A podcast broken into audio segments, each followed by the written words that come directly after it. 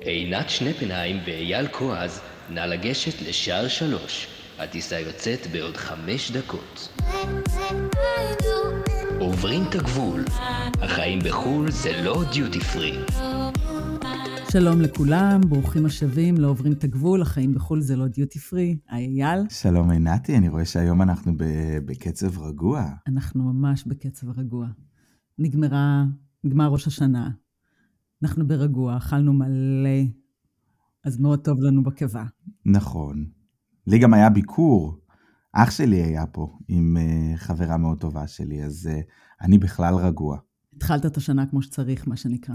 התחלתי את השנה עם התחלה של, עם הרגשה של בית. כיף. מאוד מאוד כיף. אפרופו הרגשה של בית, יש לנו שאלה שמאוד אה, מתאימה להרגשה הזאת. אז יאללה, תציגי אותה ותטריפי אותי. שמרתם על הקשרים בישראל? אוי אוי אוי אוי אוי, איזה שאלה. שאלה קשה. שאלה מאוד קשה כי היא מגלמת בתוכה את כל הפחדים שלה, או את הפחד הכי גדול לפחות שלי, כשאני עזבתי. את השאלה אם אני אצליח לשמור על הקשרים עם החברים שלי, עם המשפחה שלי, אני חושב שכל דבר אחר יש לו תחליף. קשרים הם משהו שאין לו, לו תחליף, זה, החי... זה, מה ש... זה איך שבנינו את עצמנו מה...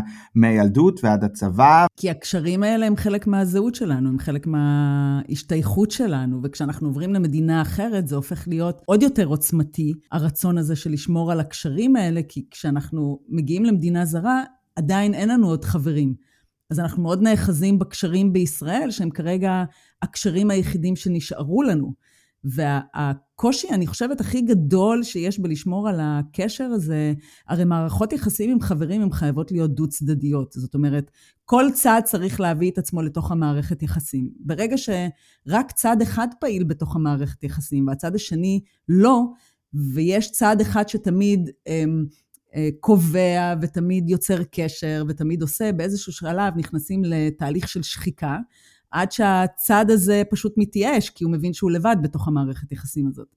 ואני יכולה להגיד שכשאני עברתי לגרמניה, אז היה לי מאוד חשוב לשמור על כל הקשרים החברתיים שלי בישראל, כי זה היה החיבור שלי לבית, החיבור שלי לזהות שלי. ואז, תחשוב, לפני 20 שנה, לא היה וואטסאפ, היה מיילים או אס.אם.אס. היית שולחת יונות דואר? הייתי שולחת יונות דואר. היה מאוד קשה, זה לא היה זמין כמו היום, אתה עושה שיחת וידאו ואתה גם רואה אותם, אז נשאר איזשהו חיבור תקשורתי שהוא יותר קל. אז היה לי הרבה יותר קשה, ואני רוצה להגיד לך שזה היה מאבק. זה לא קל. זה, זה מאוד מעניין עכשיו כשאת אומרת את זה, כי אנחנו בעצם, אה, יש בינינו הבדל של דור או שניים, וזה מאוד מאוד מעניין. את צעירה, מהממת וחטובה. תיזהר ממני. אמ, לא, וזה מעניין מה שאת אומרת, כי בעצם לא חשבתי על זה לפני זה ככה, שזה באמת מעניין לראות איך אני שמרתי על קשרים עם הארץ, ואיך את שמרתי עם קשרים עם הארץ. שאת עזבת והיום אנחנו באותו גיל, זאת אומרת, את עזבת בגיל 30. נכון. פלוס, אני היום בן uh, 33, וזה מאוד מעניין לראות את זה, זאת אומרת, את ההבדלים, כי אז באמת לא הייתה טכנולוגיה. לא. שהיום יש. והצלחת לשמור על קשרים עם החברים? אני חושבת שהחלק הקשה היה בזה שאני כל הזמן יצרתי קשר, יצרתי קשר, וכמובן היו חברים שבאיזשהו מקום כעסו עליי כי אני עזבתי. אמ, והקושי הגדול להתמודד איתו זה כשאתה מגיע לישראל. כשהגעתי לישראל ועוד לא היה לי ילדים, אז היה לי קל לנסוע ולבקר את כולם, כי יש מין איזשהו קטע כזה שכשאתה מגיע אז אתה בחופשה. שלא תיחנקי לי, עינתי. כן. אתה, אמ, אתה בעצם בחופשה, הם נשארים בחיים הרגילים שלהם, הם בעבודה, יש להם אה, ילדים, יש זה, ואתה צריך להתאים את עצמך בעצם אליהם. ואז מה שקורה, אתה כל הזמן נוסע. אז מצאתי את עצמי, כשהייתי מגיעה לישראל, עם יומן מפוצץ, היו לי חברים מפוזרים בכל הארץ, וכל הזמן הייתי בנסיעות, בנסיעות, בנסיעות, בנסיעות, בנסיעות. כשמגיעים הילדים, אז זה הופך להיות איזשהו סוג של מעמסה. עכשיו, זה לא היה אכפת לי שאני נוסעת, כי היה מאוד חשוב לי לשמור על הקשרים. אז כל הזמן נסעתי ומאוד נהניתי מזה. כשהילדים נכנסו לתמונה, אני פתאום הבנתי כמה אני נותנת בתוך מערכות יחסים, וכמה אני לא מקבלת מהצד השני. זאת אומרת שזה כאילו הפך להיות מין ברור מאליו, אז נכון, אנחנו יכולים להגיד... הם באו לבקר אותך כאן, החברים לא, שלך? לא, זה כאילו היה ברור מאליו שאני נוסעת אליהם. אז... אבל הם באו לגרמניה? זאת אומרת, הם גם באו לגרמניה לבקר או ש... חברה אחת הגיעה לבקר. אבל uh, הם לא הגיעו. המצב הכלכלי לא מאפשר, אנשים הרגע נולדו להם ילדים, uh, תמיד יש את הקטע הזה הכספי, ואם אנחנו בוחרים חופשה, אז בא לנו לבחור למקום מגניב, שאת כל הדברים האלה אני הבנתי, זה היה לי בסדר. לי זה קצת מעליב, זאת אומרת שיש לי חברים ש... שלא היו פה אף פעם, אז אני אומר, וואלה, כאילו, אני גר פה כבר עשר שנים, אתם רוצים להיות חברים שלי, אבל לא באתם אליי. זאת הייתה בחירה שלך לחיות במדינה אחרת. נכון, אבל אם אתם מעדיפים לשכב על החוף הים בקפריסין. אם יש לך כסף ואתה יוצא פעם בשנה לחופשה, והם בוחרים את החופשה, למה שהם יבואו לקל? נכון, אתה נמצא למה שם. למה לא? כי לאנשים רוצים שתהיה להם את אופציית הבחירה. אז בעשר שנים, אז בסדר, אז זה בעשר, אז בעשר שנים, אם מישהו לא בא אלייך לבקר אותך אפילו פעם אחת, אז את אומרת, וואלה, עשר שנים לא מצאת את הזמן לבוא ולבקר, ועשר שנים בחרת לנסוע לקפריסין, ליוון, לברלין, ולא באת לקלן, אז אולי אני צריך אה, להדיח אותך מרשימת החברים שלי. אני לא מסתכלת על זה בצורה כזאת, אני מסתכלת על זה של אני לוקחת אחריות על הבחירה שלי לגור במדינה אחרת, ואני לא כובלת אף אחד לחופשות שלו לבוא לבקר אותי פה. אבל חברות היא בכלל, אם את מתייחסת לקשרים ולחברות, בעיניי חברות היא לא חובה. אף אחד לא, אני לא, אף אחד לא חייב לבוא לבקר אותי. אף אחד לא חייב לשמור איתי על קשר. אף אחד לא חייב להיפגש איתי. אבל חברות זאת בחירה של שני הצדדים.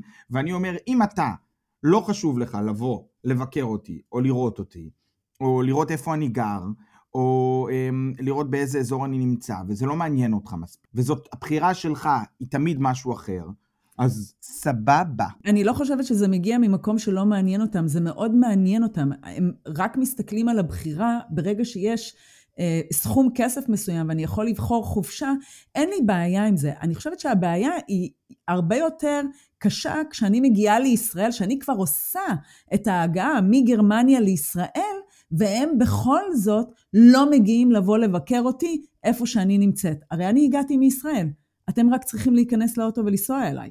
את המרחק אני כבר עשיתי. שם אני חושבת יש יותר בעייתיות, והבעייתיות הזאת היא מתגלה אחרי כמה שנים כשאתה קולט שאתה כל הזמן היומן שלך מתמלא ואתה נוסע ומבקר ומבקר ומבקר ומבקר, ואף אחד לא בא לבקר אותך בעיר שאתה נמצא בה, אז אתה מבין, אוקיי, משהו בתמונה לא מסתדר לי. במילים אחרות את אומרת שאני הרבה יותר רגיש ממך, כי אם אני מדיח אנשים על זה שהם לא באו לפה, את מדיחה אנשים על זה שהם לא הגיעו אלייך בישראל. אני, אני, אני לא קוראת לזה הדחה, כי אני חושבת שזה סוג של אה, אה, תובנה שצריך להבין שנכון שבמערכת יחסים יש שניים והצד השני לא עושה. מצד שני, אני גם רואה את זה כאחריות שלי, שאני הרגלתי את הסיטואציה. בגלל הרצון שלי לשמר את הקשרים האלה, ובגלל שזה היה חשוב לי, כי זה היה ההאחזות שלי בקשר, בזהות הישראלית שלי, אז אני נתתי המון, יש פה איזושהי סוג של נתינה לא מדודה, שהיא יושבת על האחריות שלי, שאני הרגלתי את הצד השני לסגנון מסוים של מערכת יחסים. אם אני נזכרת להתעורר אחרי שש, שבע, שמונה שנים, ואני אומרת, בוא'נה, למה? למה אני כל הזמן צריכה לנסוע אליכם? למה אתם לא באים לבקר אותי? אני משנה פה את המערכת יחסים, ואני משנה איזשהו הרגל שאני הכנסתי אליו. ואז יש לי את אופציית הבחירה להגיד באותו רגע, אוקיי, רגע, מתאים לי או לא מתאים לי? אם אני עושה את השינוי והצד השני לא רוצה להתאים את עצמו לשינוי, אז יכול להיות שאולי הגיע הזמן לוותר. יכול להיות שהתפתחנו לכיוונים שונים, יכול להיות שאנחנו כבר לא הולכים באותו שביל שהלכנו לפני זה, ויכול להיות שההאחזות היא לא ההאחזות נכונה. נכון, אני יכול להגיד שעם החברים שלי, אני דופק על עץ, שמעתי עם כולם על קשר, זאת אומרת עם החברות הטובות טובות טובות שלי, שמעתי על קשר, עם חלק מהם אני מדבר כל יום. זאת אומרת, יש, כמובן שיש קשרים ש, ששינו את האופי שלהם. זאת אומרת, כשחייתי בארץ, אה, אני וליאור היינו מדברים כל יום. אני ופאוזי היינו מדברים כל יום. מצד שני, אה, דרך הילדים והמרחק, אז אנחנו אולי לא מדברים כל יום, אבל אנחנו מדברים פעם בשבוע או פעם בשבועיים, ואנחנו מתעדכנים ואנחנו בקשר. עם חן, אני מדבר באמת כל יום. אנחנו בדרך לעבודה, אני, אנחנו מדברים בטלפון ושרים קריוקי כל בוקר. זאת אומרת, יש לי... איתי אתה לא שר קריוקי כל בוקר. כל בוקר שני. זה כיף, זאת אומרת, אני כן שומר על הקשרים. כמו שאמרת, הטכנולוגיה מאפשרת את זה. דרך וואטסאפ, אני מדבר עם אימא שלי כל יום, לפעמים פעמיים ביום בטלפון. עם אחי, זאת אומרת, אני כן שומר מבחינת אה, קשר אה, טלפוני, אני שומר אה, עם כולם על קשר אה, מאוד מאוד הדוק. ו... ועד שאני מגיע לארץ, אז כמובן שיש את ההתרגשות הגדולה, כי אנחנו הפכנו לחברים טלפונים, ופתאום אנחנו נפגשים, וזה מאוד מאוד מרגש. אה, כולם גם ביקרו אותי, אני חייב לציין, בהתאם לשיחה הקודמת, חברים שלי שלא ביקרו אותי, לא רק בגלל זה, אבל כמובן שלא שמרנו מספיק על קשר כדי שהם יבקרו אותי, ויש אנשים שאני מאוד מאוד אוהב, שאני פוגש כשאני בארץ, ויש לנו איזה קבוצה, איזה קליקה של בנות, שאנחנו נפגשים כל פעם שאנחנו בארץ, וזה מהמם, ויש לנו את העולם שלנו, וכשאנחנו נפגשים בארץ, זה כמו, כמו תמיד, ועם השנים כבר לבנות יש ילדים, ואני אוהב את הילדים שלהם, את כולם. אין ספק שהטכנולוגיה קירבה ומאפשרת ליצור את הקשרים הרבה יותר אה, בנוח והרבה יותר, אה, הרבה יותר בקלות. אני חושבת שכשאתה הגעת והיה לך כבר את הטכנולוגיה, אז הקשרים נשארו הרבה יותר חזקים מאשר כשאני הגעתי והיה לנו רק את המייל ואת ה-SMS, שזה משהו שאני הייתי צריכה לעשות קו טלפון בבית במיוחד, כדי שאני אוכל לחייג לישראל ואני לא אצטרך לשלם הרבה כסף, כי אפילו להתקשר אליי, היה מאוד יקר להתקשר אליי, אז זה לא שאנשים יכלו להתקשר בטלפון הקווי של הבית כל יום ואנחנו יכולנו לדבר בטלפון, זאת אומרת, היו קשיים טכנולוגיים. מה זה טלפון קווי? סתם. אתה... זה קטע, אבל... זה היה מתחת לחגורה, סליחה. זה היה מתחת לחגורה, אבל זה קטע, כי אתה באמת מתמודד עם סוג של שמירת קשר אחרת, שהיא הרבה יותר קשה. ואיך זה השפיע עלייך? יש לך תחושה ש... זאת אומרת, הצלחת לשמור על קשרים עם חברים? בוודאי, יש את אלה ששיתפו פעולה וכמובן נשארו בתוך המערכת יחסים, וזה בא מהם וזה בא ממני, ויש לי את החברויות האלה עד היום. ויש חברים שנפרדנו במהלך הזמן, כי כש... כשאני זיהיתי שהשחיקה הופכת להיות גדולה מדי, וה... הרצון שלי לשמור על הקשר הוא יותר גדול מהרצון של הצד השני, והדברים הפכו להיות ברורים מאליהם, אז הרמתי ידיים ו... וויתרתי, כי כשאני כבר הייתי עם ילדים וגרנו אז אצל ההורים שלי, כל פעם שהיינו מגיעים לישראל, אז uh, היה לי הרבה יותר קשה להתנייד עם שני ילדים קטנים. ציפיתי גם מהחברות שלי שיבואו לקראתי, שאנחנו ניפגש אולי במקום באמצע, שאולי הם יבואו גם מדי פעם אליי, שזה לא כל הזמן היומן מתמלא, וזה הופך להיות, החופשה בעצם הופכת להיות מעמסה. היא לא, הרעיון של חופשה כבר יורד מהפרק, כי אתה מוצא את עצמך כל הזמן רק בפגישות, פגישות, פגישות, פגישות. נכון. אני חייב להודות שאני עשיתי לעצמי איזשהו חוק. יש את, ה, את המעגל הבאמת באמת קרוב שלי, שהם כבר שלי ושל רובן, שאנחנו באים ואנחנו נפגשים ואנחנו עושים. אה, לקחתי לי בביקורים האחרונים אה, את הזמן, אנחנו תמיד לוקחים דירה בתל אביב לאיזה שבוע-שבועיים, ואנחנו מחליטים שזה השבועיים שלנו. מי שרוצה יכול לבקר אותנו בתל אביב. ובשאר הימים שאני בארץ אני עושה את הסיורים, אבל בשבועיים האלה אנחנו שם. שמעתי אפילו על אנשים שקובעים, מודיעים בפייסבוק, אנחנו יושבים בבית קפה מ-10 בבוקר, בבית קפה ככה וככה, מ-10 בבוקר עד השעה 5, מי שרוצה שיבוא לבקר אותנו, וזה כמו תחנת רכבת. לא, משהו כזה אני לא עושה, אבל אני אומר, אנחנו בתל אביב, ותדברו איתי מי שרוצה, באמת שחשוב לו לראות אותנו. ובאמת, יש חברים שאני פוגש, אם הם מאזינים אז אני אוהב אתכם, אבל אני פוגש רק שרובן לא בא איתי, שאני לבד. כי זה חברים שיש לי איתם איזה משהו משותף, שאנחנו מדברים בעברית, שיש לנו את הצחוקים שלנו, שיש לנו את העולם שלנו. וזה קורה כשרובן לא איתי, וכשרובן איתי, וזה מה שבדרך כלל קורה, אז אנחנו פחות נפגשים. וזה גם בסדר, והם מבינים את זה ואני מבין את זה. אני חייב um, לגעת בנקודה שאת אמרת מקודם ככה, בהיסח הדעת, אני רוצה להגיד. איזה נקודה? את אמרת, um, מה יש לעשות בקלן? ולמה שאנשים יבואו אה, לעשות חופשה בקלן? כי זה מתוך המשקפיים אני... שלי, של... נכון, אז שנייה, מה יש חייב, לעשות אני... בקלן? מה מי? אז אני חייב, אני חייב להרים לקלן ולשבח את אח שלי האהוב עוז. שעוז, קודם כל הוא בא אליי לפחות פעם, פעמיים בשנה. הוא מת על קלן. הוא היה עכשיו פה עם uh, ליזרד, עם לירז חברה שלו, וחברה שלי. Um, היה לנו זמן מהמם, וכבר בזמן שהוא פה, הוא כבר הודיע לי שהוא בא כבר ל Christmas, והוא עשה שופינג, ויצאנו, והסתובבנו, והיה לנו מה זה כיף, והוא אמר, אין דבר כזה בעולם. ולירז נסע מכאן לאמסטרדם, ואתמול היא שלחה לנו הודעה, חבר'ה, הכל באמסטרדם יקר, אני מתגעגעת לקלן, בא לי לחזור, ו... ואני אומר כאילו, וואלה. כן, אתה לא יכול לעשות את ההשוואה, אבל בין אח שלך לבין חברים, באופן כללי. אי אפשר לקחת את זה כמשהו גורף. Um, לא, אבל אני אומר שאם הקשר מספיק חשוב, ואם כיף לנו ביחד, אז אנשים באים וכיף להם. זה מה שרציתי להגיד בזה. ש... שזאת אומרת, זה לא אומר שיהיה לו, הוא גם נוסע לקפריסין, והוא גם ייסע ליוון, אבל עדיין יש משהו ב...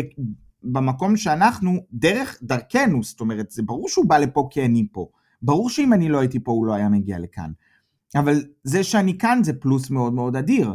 ואני חייב להודות שהפחד הזה מלאבד את הקשר, אצלי היה מאוד מאוד גדול. אבל יש לי תחושה שהעובדה שאני לא גר בארץ, מצד אחד איבדתי המון קשרים שהם אולי יהיו לא רלוונטיים ולא חשובים, אבל המון המון קשרים ומערכות יחסים הרווחתי.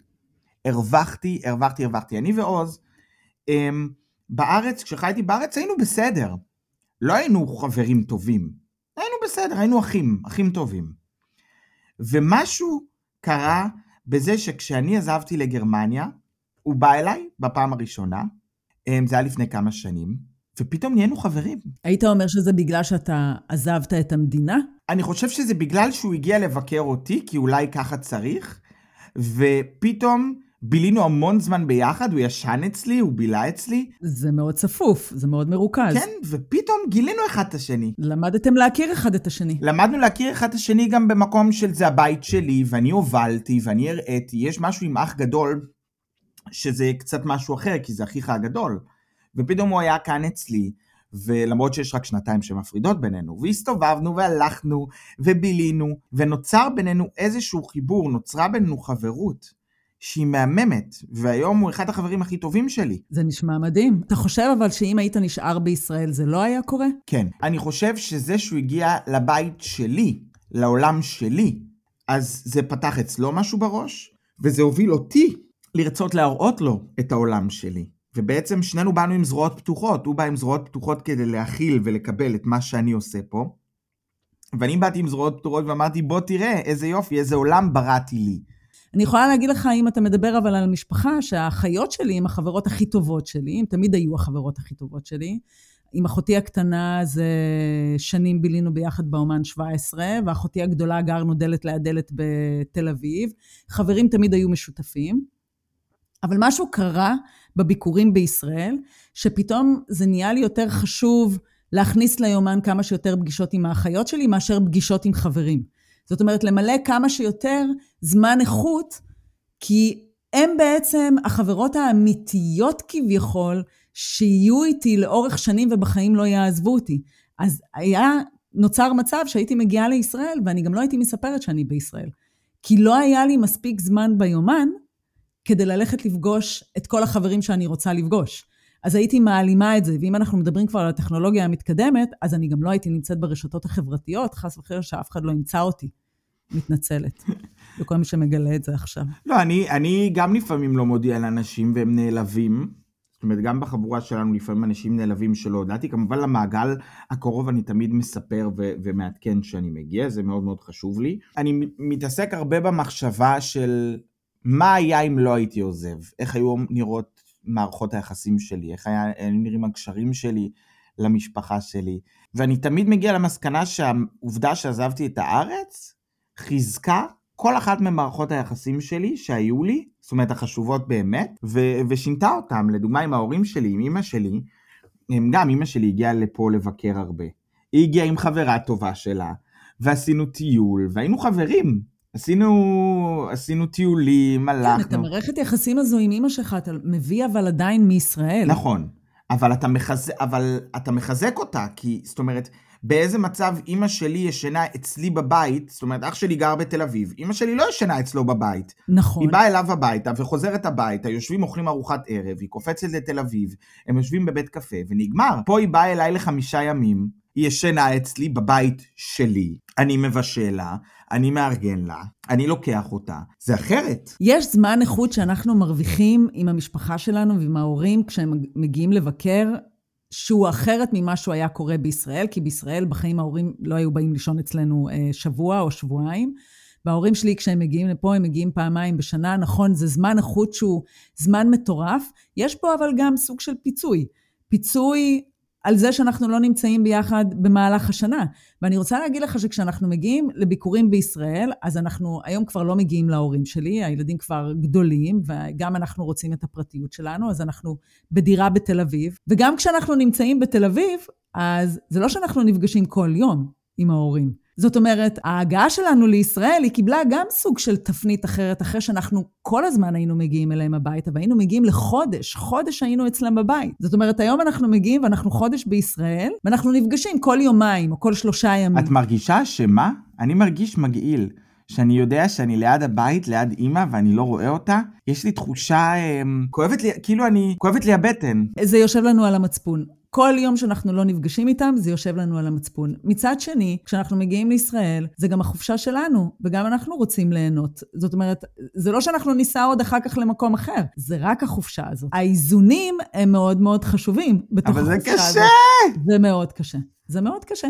אני חושבת שמאוד קשה גם להורים שלי שאנחנו נמצאים בתל אביב, ההורים שלי גרים בנתניה, שאנחנו גם כביכול במרחק נסיעה לא כזה ארוך, עם הפקקים בישראל ארוך מאוד, אבל מבחינת קילומטרים אנחנו לא כזה, לא כל כך רחוקים אחד מהשני, אבל אה, כן, זה מקשה. זה מקשה, זה יושב על המצפון, זה לפעמים לא נעים לנו, ואם אני קולטת שעברו יומיים או שלושה שלא פגשנו אותם, אז אני מנסה לארגן אולי על הדרך, אם אנחנו ניסע לחיפה אז אנחנו נעצור אצלם. זאת אומרת, אני משנה את, את הכיוון חשיבה, שאם אני נוסעת לכיוון שלהם לבקר מישהו אחר, אני גם עוצרת אצלם. זאת אומרת, זה לא ברור מאליו, רק, רק עם אלה אני נפגשת, זאת אומרת, יש גם וגם וגם וגם וגם. שילובים. שילובים. אני, אני יכול להגיד לסיכום מבחינתי, אני יכול להגיד שלדעתי, אם אנשים מאזינים לנו ששוקלים לעשות רילוקיישן ותוהים איך זה ישפיע על הקשרים שלהם, בעיניי המעבר ניפה מהחיים שלי אנשים שלא היו צריכים להיות שם כנראה, או אנשים שהחיבור שלי איתם לא היה מספיק חזק, ומצד שני חיזק את הקשרים שלי לאנשים שאני באמת אוהב, לאנשים שקרובים אליי, והוביל לזה שחוויתי חוויות עם האנשים שאני אוהב, שלא הייתי חווה איתם בחיים. אני הייתי עם אמא שלי באמסטרדם עם ההורים שלי, פגשנו אותם באמסטרדם. מה הסיכוי שאני אהיה עם אמא שלי באמסטרדם ועם בעלי? זאת אומרת, הקשר בין רובן להורים שלי, בין רובן לאחים שלי, בין רובן לחברים שלי, דרך זה שאנחנו נפגשים באופן קצר אבל להמון זמן. ההשפעה היא חיובית. ואם את שואלת אותי היום אם הייתי מעדיף לעשות את זה אחרת או משנה, לא משנה כלום מה משלי. זה כיף לשמוע, זה כיף לשמוע שהקשרים עם המשפחה נשארו. זה לא כזה ברור מאליו, דרך אגב, אייל. זה משהו שקשור מאוד אליך, זה קשור למשפחה שלך, זה קשור לרצון של לשמור על קשר ביחד. יש אנשים שלא חווים את הדבר הזה, וזה קצת uh, עצוב. יש אנשים שחווים ריחוק כתוצאה מעזיבת מדינה, מזה שהם עזבו את uh, ישראל. אז זה משהו יפה, משהו יפה שקורה לך. אצלי הקשרים עם המשפחה הם נשארו אותו דבר, הם תמיד היו חזקים והם תמיד נשארו חזקים. זאת אומרת, במקום הזה של המשפחתיות אני לא מרגישה שחוויתי איזה שהם עליות או ירידות. אני יכולה להגיד לך שכן, דבר אחד שהשתנה, שעכשיו אני חושבת על זה, זה שבגלל שאני גרה בחו"ל, אז הם מרגישים אה, צורך להתקשר אליי ולספר לי סודות. כי אני גרה בחו"ל, אז אני לא אספר לאף אחד, ואני לא נמצאת שם. אז אם אחותי הגדולה מתקשרת אליי ואומרת לי, עינת, אבל אף אחד לא יודע, כן? אני עוד לא סיפרתי. זאת אומרת, למי אני אספר? כן, ואז אחותי הקטנה מתקשרת אליי ואומרת לי, עינת, אבל זה סוד, אני עוד לא סיפרתי לאימא ואבא וגם לא סיפרתי לרבית. זאת אומרת, הם כל הס... ואימא שלי מתקשרת אליי, טוב, תקשיבי, אני ואבא יש לנו סוד, אבל אל תספרי עוד כלום לרבית ולשירה.